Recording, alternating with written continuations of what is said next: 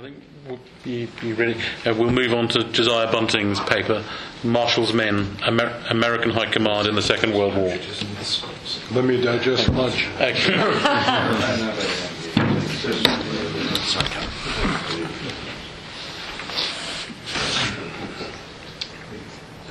Wash it down with coffee.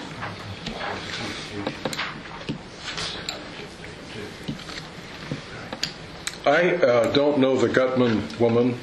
I don't know the Nussbaum woman. Uh, I taught at, taught at Princeton uh, last year. I had the lowliest of all possible academic posts, a visiting lecturer. Um, the students there are quite normal. They all want to uh, leave and run a hedge fund. and I would call their politics, uh, such as they are, modestly right of center, but they don't really think very much about that. H.L. Uh, Mencken once said, incidentally, he'd never met a college president whom he considered to be normal. I've often thought about that remark. The president of Princeton has just uh, announced she's retiring. Um, I also would like to say something about the uh, Episcopal Church uh, in the United States, of which I was once a member. Uh, they threw out uh, 30 hymns in 1982, including some good ones. Once to every man and nation comes the moment to decide hymns like that. They threw them right out. Uh, the Methodist. On the grounds of political correctness. Um, I, I, don't. I don't know what. I, I can't really tell what grounds.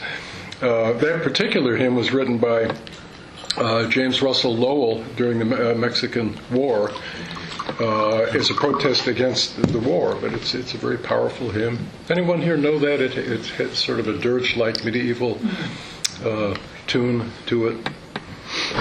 Oh, one more good reason for keeping church music in Latin. Yeah, that's right. That's right. In the summer of 1960. Henry Steele Commager, a historian and professor of history at Amherst, wrote an essay for the scholarly quarterly Daedalus. It bore an anodyne title 18th Century Leadership in America and Today. Commager's Today was the summer of 1960. A presidential election loomed, and the candidates, Richard Nixon and John F. Kennedy. We may assume a climate of political assessment and gossip not unlike that of 2012. Uneasiness on each side with the likely nominees, and an occasional expression of sentiments uh, adverse to the state of national politics and the quality of men drawn to political life. Most persons in those days were men, at least who were in active politics. In competition for the Senate, and for the House of Representatives as well, virtually everybody would have been a veteran of the Second World War. Had you been, for example, uh, a Navy lieutenant in the Pacific in 1944, you would be about 40 years of age uh, in 1960. The parties themselves, a brief byway in this discussion, were far more polyglot within themselves than they are today. Franklin Roosevelt and Harry Truman's fiercest partisans in the support of American foreign policy in the war and right after were Southern conservative Democrats, a breed which we may say is almost extinct in 2012, conservative Democrats. Republican lions of the day included men of a distinctly moderate cast Arthur S. Vandenberg, once an isolationist, later Congress' strongest supporter of the Marshall Plan, Leverett Saltonstall, Henry Cabot Lodge, Prescott Bush, Everett Dirksen, a different time altogether. Nonetheless, why had the country not produced the likes of national leaders, political and civic, that had distinguished earlier ages, Commager wondered, and in particular those present at the creation, the makers of the revolution and architects of the Constitution? Commager who with Samuel Eliot Morison had written a history of the United States, probably the most widely prescribed in the last century for undergraduates in good colleges, uh, called his text The Growth of the American Republic. And he found the stock answer, namely that great crisis brings forth great talent, unsatisfactory and that there had been but only one other crisis in American history to rival that of the Revolution and the establishment of the Republic in 1789. By way of refreshment, the first administration inaugurated in the spring of uh, 89 in New York City comprised the following Washington, John Adams, Alexander Hamilton, and Thomas Jefferson as principals. Henry Knox as Secretary of War.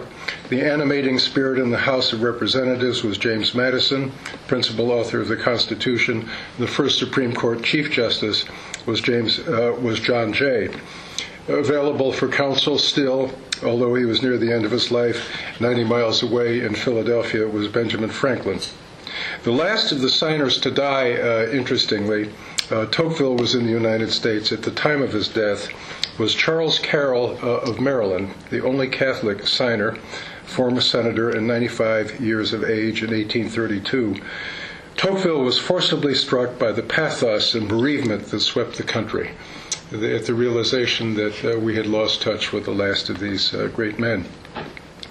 Commager's was an essay in that branch of history known to all of you called prosopography. The scrutiny of groups allied in some common purpose, ordinarily members of the same chronological cohort, usually laboring in a common field of human endeavor, often in the same city or region or country. In comparing the American generation of roughly 1750, a birth year, comparing those of its cohort who took prominent roles in the making of the new nation, he compared their united genius to the great composers of late 18th century Vienna, including Haydn, Beethoven, and Mozart, to the artists and sculptors of Renaissance Italy, the writers and poets of Elizabethan England, and inevitably the florescent culture for all seasons, it would seem, of the Athens of Pericles and Thucydides. How did they become what history remembers them as being? A British historian not long ago called that American generation of leaders born between 1880 uh, and 1900, civic, military, and political, which saw the country through the Second World War and especially through the early years of the Cold War, the ablest in our national history since that of the founding, from the point of view, and this is a wonderful triad, clarity of mind, disinterestedness, and magnanimity. A wonderful triad. Magnanimity must be stressed. The tribunes of the post war cohort, known to us all, a man called Walter Isaacson wrote a famous book on the subject as The Wise Men. Harriman, Bohlen, Kennan, McCloy, Acheson, Robert Lovett, all men who worked at one time or another for George Marshall, a kind of austere paterfamilias uh, to them, who bore Truman's imprimatur as the great one uh, of the age. Uh, incidentally, all of these men, with one exception, uh, had wartime experience uh, in the First World War or briefly in the Second World War, some of them wearing uh, decorations for uh, bravery. Who's the exception? Kennan. Oh, yes, of course. I'd like to talk uh, about one one cluster of men in this cohort, the American armies, and very co- coincidentally, the Navy's most senior officers during the Second World War and try to account, his Dr. Uh, Commager tried to account for the character of their achievement and indeed for the nature of their own characters and minds. Why were they so successful? Why was their success, or why has their success, uh, resisted the corrosive, if sometimes illuminating scholarship of their actions at that time? Indeed, they did come along at the right time, there's no question of that. But as a group, they seemed particularly well framed to master the monstrous challenges of the large crisis of 1941 to 1945. Let me recite very quickly the names of those whom we are considering. Don't worry, you're not getting more than a sentence on each one, but we could be here for a long time.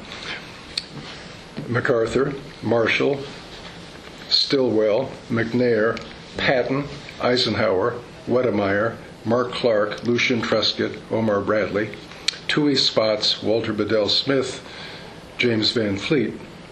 The first four born in the early and mid 80s, the last born between 1890 and 2000.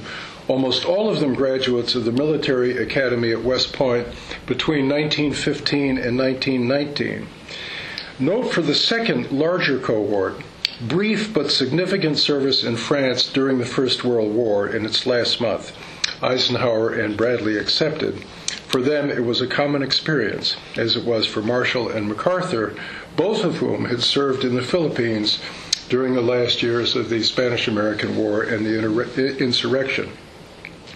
Like the West Point classes of the early and mid 1840s, for whom 18 months' service in the war with Mexico was most important to their education, they were to come into their heritage later on.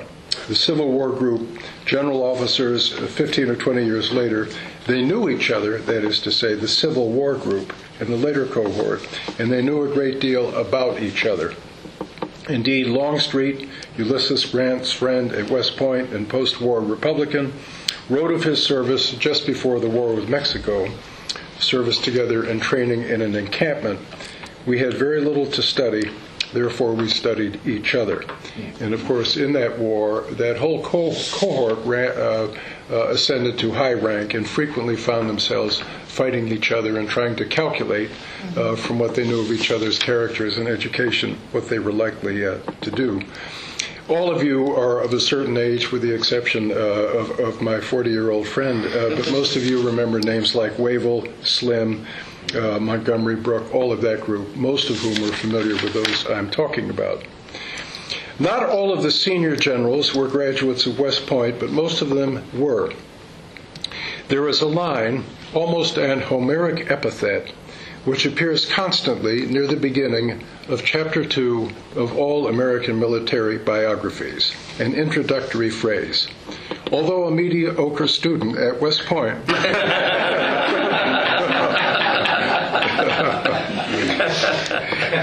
the, two exceptions were Douglas MacArthur and uh, Robert E. Lee. Everybody knows about MacArthur. His mother lived there in the hotel and watched him and intervened all the time. And uh, MacArthur also, uh, when he was chief of staff of the Army from 1933 until 1936, kept a 19 year old Filipina mistress in the Wardman Park Hotel. And he visited regularly for 18 months, and his only fear was that his mother was going to find out. How about them? How about them marbles? Wouldn't CNN have uh, fun with that? MSNBC. MSNBC. The Secretary of War in 1940 to 1945, uh, Henry Stimson, had been Secretary of War 40 years earlier in the time of William Howard Taft. And on his selection, uh, and on Marshall's selection of this cohort of uh, generals, younger generals, he congratulated him uh, for finding, quote, good war men, men who like, and supply your own euphemism, uh, whose characters and minds are apt for mastering the demands of leadership in battle. Stimson believed that a, an efficient uh, career as a field officer in peacetime was a very defective index to what you would be like in combat. What did these men have in common? There is no military caste in America. There is no such thing as a smart regiment. There is very little tradition of following one's father, and nowadays one's mother, to West Point or the Naval Academy or into the Marines. Somebody once told me that the children of Marines grow up to be poets. I don't know if that's true. of the World War II group, almost all were progeny of the American outback.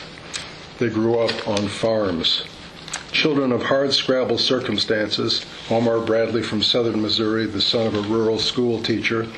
His classmate Eisenhower, one of nature's gentlemen, as Max Hastings uh, says in an essay denigrating Montgomery. I'm sure you know that, Andrew.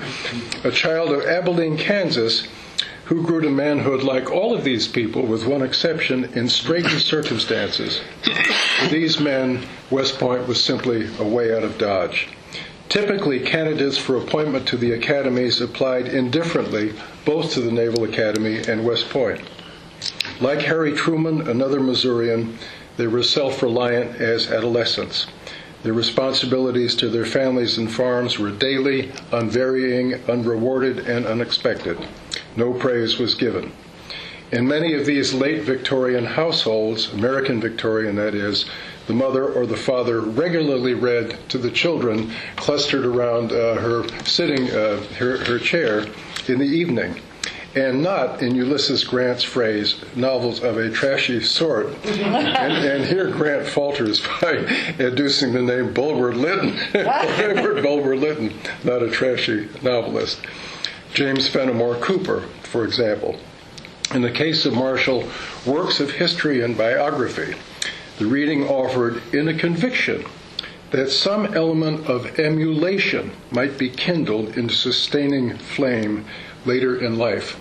This is very much characteristic also of the revolutionary generation. You read Plutarch and you remember things about Plutarch, they get into your bones, and perhaps later on you will uh, act like the heroes he writes about. In the cases of MacArthur and Marshall, both, both men born in 1880, to whom rivalry is sometimes imputed, although I can tell you that Marshall did not do rivalry, early military responsibility in independent circumstances was important. That is to say, as very young officers, they had a great deal of authority. This was not a politically correct era. They were responsible to do things that nowadays we might call on colonels or general officers to do. Marshall, at 22, was virtually in command of the Philippine island of Mindoro. There was no, uh, there was no communication of any kind uh, with uh, Luzon, let alone the United States. In Herman Wouk's novel of the American Navy of the Pacific War, The Caine Mutiny, there is a scene vividly re- recreated in the film made from the book in which officers who have taken over the ship during a typhoon, in which the captain, played by Humphrey Bogart, has lost control of himself, in which these officers, celebrating in an expensive San Francisco hotel dining room, they have just been found innocent of all charges, in which the victorious lawyer, Barney Greenwald, who has defended them, crashes the party, upbraids them, calls them novelists, Princetonians, socialites, etc. What have you been doing for the last 20 years? Protecting this fat, dumb country of ours for a pittance without recognition or reward in circumstances unimaginably taxing. Don't sneer at men like Caine. They hung in there. In the Army of the 1930s, one typically was a lieutenant for 10 or 11 years. The American rank insignia for a lieutenant is a gold bar, and it was known as the bar sinister.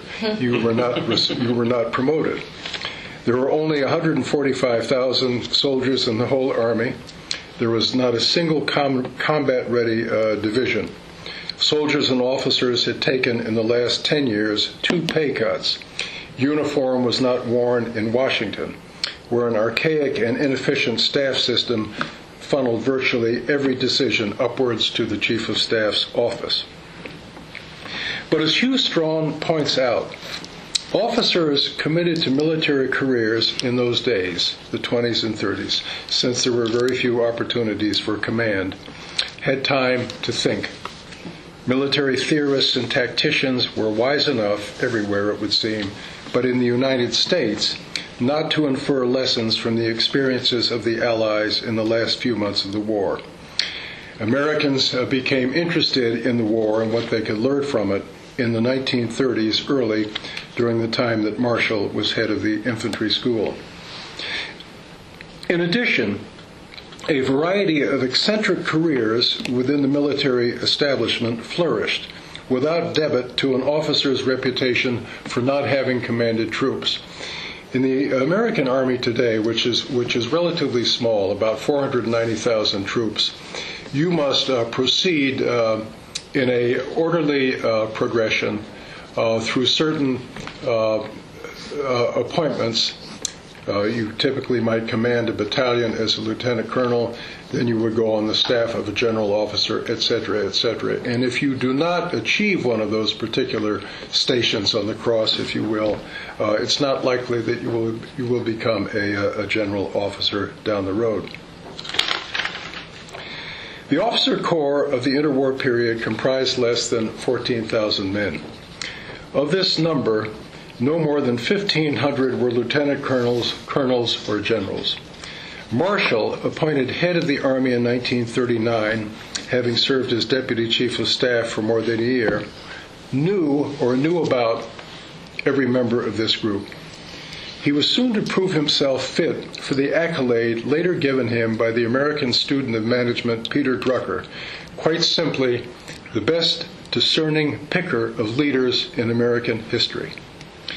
His powers of discernment in evaluation seem almost bizarre, and they included a preternaturally acute sense of an officer's capacity for growth, for continuous learning, for versatility, and for the amendment of habits, for, receptivity to the new. On the Friday following the Japanese attacks on Pearl Harbor, Marshall had his Secretary General Staff, Walter Bedell Smith, then a colonel, had him put through a call to the headquarters of 3rd U.S. Army in San Antonio, Texas.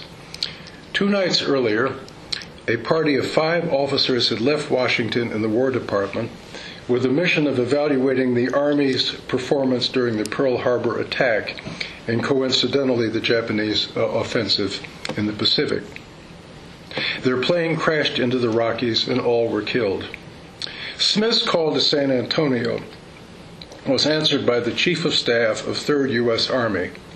Smith said to the man, who only four months earlier had been a colonel in Washington State, and I quote him Is that you, Ike? Within a year, Eisenhower, Bradley, Walter Bedell Smith, Mark Clark, Lucian Truscott, and George Patton were commanding the American contingent. In Eisenhower's case, the Allied force in toto in the, in the American War's first offensive, Operation Torch. As they say, the rest is uh, history. So this was an extraordinary uh, group of people who did come along at the right time, but they had. Uh, there, there, I, I don't really have the language for it. There, there, there must be a word for that hinterland between brains and character these men seem to subsist in that particular place. Occasionally, I will read a book that says things like uh, George Marshall, although, although not uh, the intellectual equal of the men who worked for him, and I always wonder uh, exactly what that what that that means. Uh, he achieved a, a, beta double minus in calculus, and therefore, do you know what I'm what I'm saying? Um, but they did uh, that cohort develop a, a way of, uh, of uh, thinking seriously about things. At the same time, they were, they were required to execute them and to, and to lead soldiers. And we have never been uh, uh better served, in my opinion. Um, I had to remind this group I taught at Princeton this year, most of whom were born two or three years after the United States left the Vietnam War. Most of them, uh, here, a couple of horrifying examples, had no idea who George Kennan was, who had lived in Princeton for 30 years. Um, John Pershing, never heard of John Pershing. Uh, these are all, quote unquote, very smart young Americans, but their general uh, store of, of, culture and the kinds of things we learned. Uh, yeah, well, you all know that. Uh, as they say at Fort Benning, uh, is there any questions?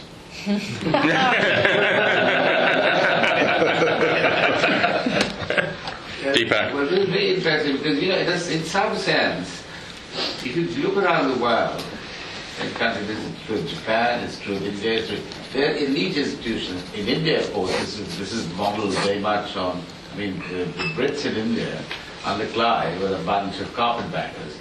And then they created Haileybury. Haileybury was the one which created all these civil servants who went out and then the empire. So the public school ethos, and you know, they're not necessarily very bright, but they created these cadres who exactly what you described. You know, I've known some people now, well, I'm 72, since I was 11. Now these people, now these cadres were extremely important in, uh, providing the leadership that you want. Now I think in all these countries, in, in uh, Japan it was Tokyo University, in all these countries now, there's been a gradual, I can't call it dilution, but anyway, this element is dying. Yeah. And it's largely because of egalitarianism. No one Yes. wants to lead institutions. Yes. And you cannot get leaders without you, if you have elite institutions. It's happened in Britain, it's happened in India, it's happened in Japan, three countries I know. And I think it's happening in the U.S. It's happening uh, in the U.S. for a number of reasons. Uh, first of all, the military establishment, relative to the size of the country, is tiny. Uh, 19, uh, the 1941-45 war, we had in uniform uh, 16 million people in a country of 130 million. Uh, the total now is about uh, a million four. Uh, the West Point classes from roughly 1995 to 2000, uh, less than 50% of those classes are still in uniform.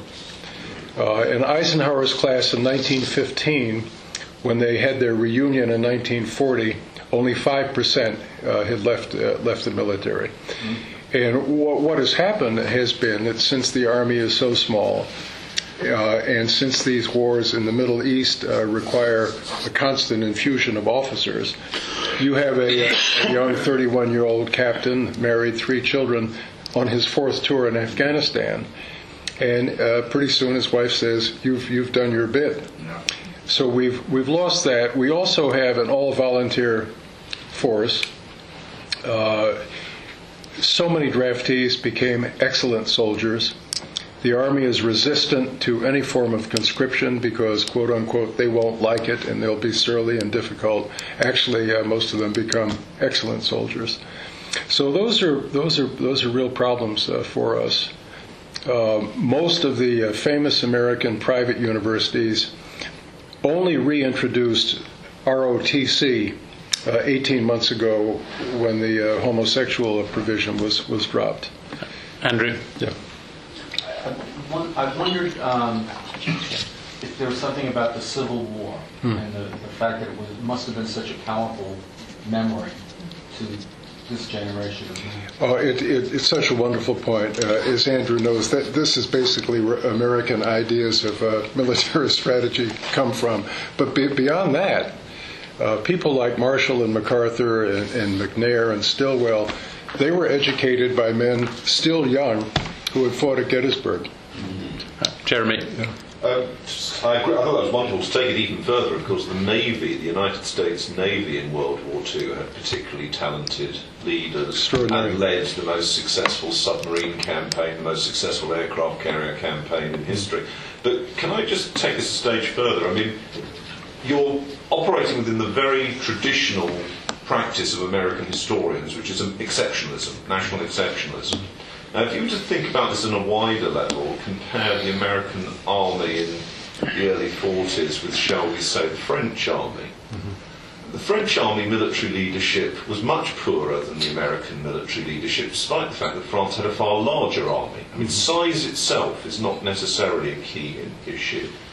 And if you compare it with the British, I mean, Churchill, and Andrew will tell you more about this than I can, Churchill, as Minister of Defence, had to sack lots of generals. I mean, uh, the British Army was just not up to the job, and there's a marvellous book on the British Army on the psychology of military incompetence, explaining why the very nature of the British military, and I would say this is still the case, is to often promote in, in peacetime people who just aren't up to it in wartime. They become secretaries of golf clubs, according to Churchill. Yes, well, uh, yeah. So I would say- Officers of the heavy blockhead type. That's right. So I would say, I would say that what's really interesting is that, in a sense, the challenge here is to, to explain it is even greater because it's not just that the Americans did very well; hmm. they also did very well, did much better in many respects than, than comparators. You know, at that level of general officer. I'm not saying that there weren't good general officers in the British case, and obviously people like Slim were very, very talented. Uh, and I'm not saying that there weren't one or two French generals that were good, but in terms of a core, uh, in terms of the core, I think the Americans were really impressive. Yeah. Uh, Kevin? First, thanks for that uh, walkthrough. It was really interesting. Why didn't all this enormous talent show up in civic governance? You know, we have really, really good generals and officers around that time. The only thing the American government did right between the 1930s, well, and maybe now, was, was win the war. Uh, you've got really bad civic government in the 30s and 40s. You've got a very small period of fairly responsible government for a few years right after the war, and then it just all goes to hell. Did they just did they quit? Were they people not listening to them, or why didn't we get some sort of transfer of value out of that once the war was over? Uh, as a generalization, I don't think uh, a, a large cohort of people of similar talent and patriotic impulses were drawn to politics uh, in those days. Uh, the Roosevelt administration was, was populated by a variety of talents, uh, which did not largely include graduates of uh, Harvard, Yale, Princeton, etc. You have to remember that the, the northeastern United States, the great so-called private, the great private universities, uh, were, um, to use a slipshod phrase, right of center, uh, very late. Uh, just walk through the chapel at Harvard or Princeton or Yale. They couldn't wait to join up uh, in World War One and World War Two. Norman Mailer ran to the post office the day after uh, Pearl Harbor, and not only that, they couldn't wait to get out and uh, and be shot at. They didn't want to be staff officers. So, but uh, those kind of people, I don't think were attracted uh, to politics in the in the uh, 20s and 30s. Daniel. I, I wanted to ask, uh, bring it back to the present day. Um, General, General Petraeus, um, an outstanding leader, I would say. Um, I, I don't know whether you would agree, um, but who seems to have been moved out of an active command role in the field Yes. uh, to run the CIA. Yeah. Is that a problem nowadays? That Yes. uh, as soon as as soon as a general makes his mark Yeah. on the battlefield, Yes. he's kind of moved sideways or kicked upstairs. You know, the, the thing you have to uh, you have to keep in mind all the time. Uh, uh, Andrew Roberts' least favorite uh, historian uh, talks about this, Barbara Tuchman. In all the pictures of the of the World War II High Command, guess what you don't see? You don't see a bespectacled 45-year-old MIT systems analyst with a PhD. All you see are Slim and Wavell and Marshall. The Army and the Navy worked directly with Franklin Roosevelt. Uh, there was a Secretary of War and a Secretary of Navy, but these were more or less tangential figures. So I, I think that's very important. The stature and visibility of these uh, this cohort was much much higher, and they were assumed to be people of wisdom and judgment that transcended military uh, affairs. Uh, nowadays, uh, most generals disappear, uh, or they go into uh, industry, uh, or occasionally they appear on NBC giving commentary. But as far as their service in government is concerned, it's it's very very unusual. Um, there was some talk of, about Petraeus uh, going on the Republican ticket. Do you remember that? But they scratched their head and they, they don't know if he was a Democrat or a Republican or anything like that. A very a, a very able man in, in a different time. I think he would have had uh, a more visible and important public career than now. Andrew. Um, You know, I, I, I have to say this. I was at uh, a, uh conference last year at Harvard talking roughly about this subject. Why, why can't we get people like these kids to go in the military? Uh, the dean of Harvard was a man called Henry uh, Rosovsky, and so far from being a shameless, unpatriotic liberal, he had been an infantryman in uh, Korea, and so he saw things in a saw, saw things steadily and saw them whole. You know what offended him? He said David Petraeus was here. He looks like a prince of the opera. He has these things going down his back. He said, you, he said, you see pictures of Marshall. He had one forlorn little decoration. What's happened? Well, celebrity has happened. Yeah.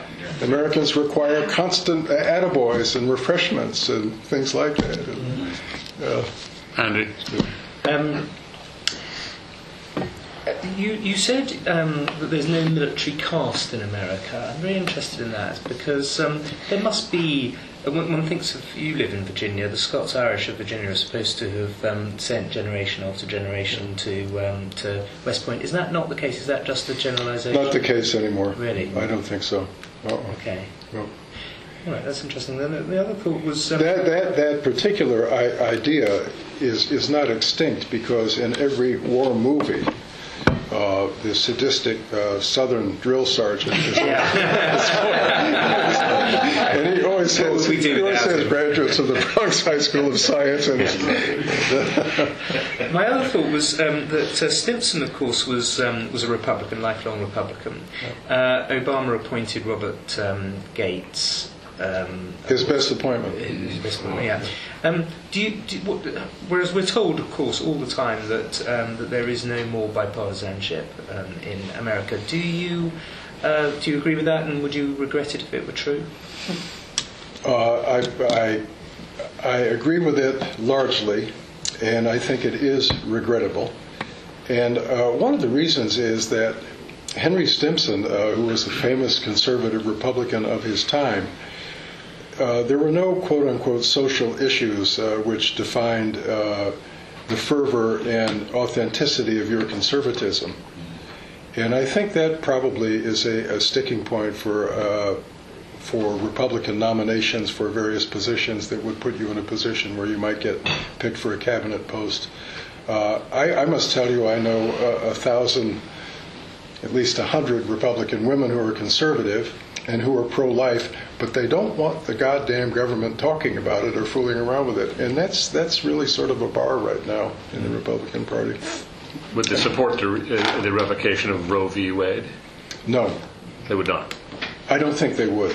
Uh, but uh, and, and the, the Republican Party in this election has to has to deal with that. You know.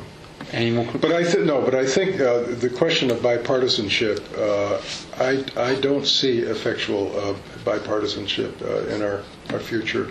And I talked before just briefly about this cohort of uh, Southern Democrats. Uh, where have they gone? Well, uh, the Mississippi lower house is still controlled by Democrats who are to the right of you, but that's the only place. but, but that's, the, that's the only place. John. Uh, John. Um, um, th- in the last uh, 20 years, there have been a number of social controversies involving the military. I'm thinking of um, Don't Ask, Don't Tell, Gays in the Military, Women in Combat, uh, Tailhook, and others. Yeah. To um, a conservative like me looking in on this from the outside, this does look like the conquest of military values by what you might call the values of the academic media complex. Yes. And, and, uh, and I wonder, first of all, if, if, I'm right about that, and secondly, if, if I am, to some degree I am, but what impact has this had on the relationship between senior military officers on the one hand and the rank and file on the other? Uh, only bad. Only bad. Uh, that's an idiotic uh, policy, as you know. Uh, I don't policy? care. Idiot, don't ask, don't Oh, tell. yeah. Uh, let anybody serve in the military. If they misbehave, court martial them. I mean, isn't, isn't that the way to deal with it? That, that was Barry Goldwater. Uh, I don't know what, what would happen to Barry Goldwater if he were alive today. He'd probably work for Obama. I mean, uh, no, no, he wouldn't. But um, no, it, it has had only a bad effect. Only a bad effect. Irving Kristol once said that the love, the love that formerly dare not speak its name is now the love that won't shut up. I don't. Uh, I don't know the answer to, to this. You don't know how many uh, sitting members of the House of Representatives and the Senate have had military service. It must be uh, single digits. Hardly anyone. I, it, certainly in the House of Commons, there's virtually nobody. Um, I mean, on the fingers of one hand, I think it's fair to say, isn't it? Um, Small numbers, yeah. yeah. Did I read that uh, a field marshal is about to be created? Uh, Yes, Charles Guthrie's becoming a field marshal. uh-huh. Yeah. And uh, is that the first field marshal since uh, No, Montgomery? Peter, no, Peter Inge. Uh-huh. um, the, the, So- the so that rank- rank still exists? Yes, but but it's absurd that it does because the army's been shrunk from 102,000 to 82,000, Yeah. um, and uh, to have two field marshals um, for, for that is completely absurd. But what you do bring out is that there is, uh, you're right about Guthrie and people like that, there is in the upper chamber um, a, a, a certain amount of military expertise. Um, um, I mean, the last First Sea Lord, for example, is, is who's a Labour, happens to be a Labour peer, is, frequently speaks on defence matters, and so there is a degree of expertise there. Yes. And Dannatt was um, was advising um, That Cameron, when he was leader of the Yes. opposition. I, I think actually this, although this sounds very paradoxical, I think probably in the parliamentary system at the present moment, although it's small, the percentage of former military people is larger than it is in the United States, which is very paradoxical. The other contrast is that because of the House of Lords, you can have, as Andrew's saying, very senior people like Dannatt, Whereas in the case of the United States, the former military people in Congress people who had a brave position as officers, but generally junior officers, but you don't get a practice of having former senior military figures in, in Congress. That's very unusual in modern America. Thank you. Any thought? Thanks. Uh, I think we'll have a 10 minute break and then we'll move on to Roger. So if we come back 10 minutes. But you mentioned the waiver.